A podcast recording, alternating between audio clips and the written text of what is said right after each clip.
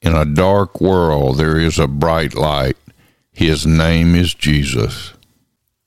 Hello and welcome to this podcast presented by Follow Him Ministries. The Word of God is powerful, living, and active. We want to hear from Him today. We are looking at the book of Proverbs. Today we're in chapter 27. We're just looking at one verse, verse 17. Iron sharpens iron, and one man sharpens another. So God has given us the responsibility of sharpening one another, helping one another along the path of life as we seek to follow Christ in all that we do and say and think. So, just in the same way that you take a file and sharpen your hoe or your axe or your knife in your kitchen, in that same way, we are to sharpen one another. And the way that we sharpen one another is through our mutual encouragement.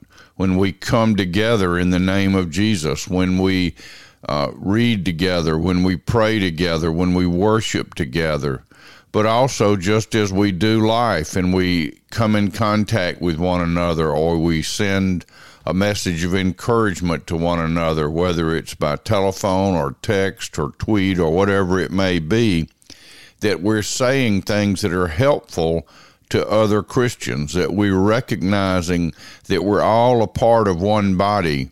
And as a part of that one body, we have a responsibility to help each other stay keen and sharp in our service to the Lord Jesus Christ.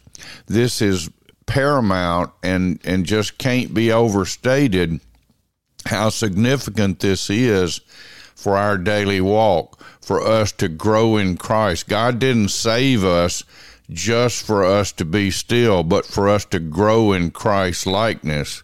He says that in, in Romans 8 29 that we are to to be conformed to the image of Christ, that that is the purpose for which he has raised us. So may you be my file, and I will be your file, and together we will sharpen and encourage one another.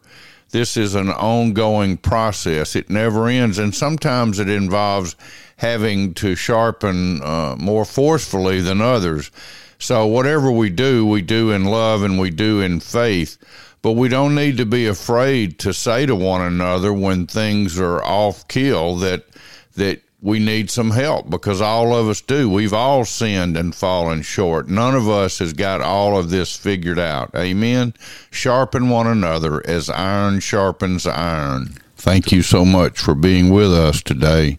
The goal at Follow Him Ministries is just that to follow after Christ.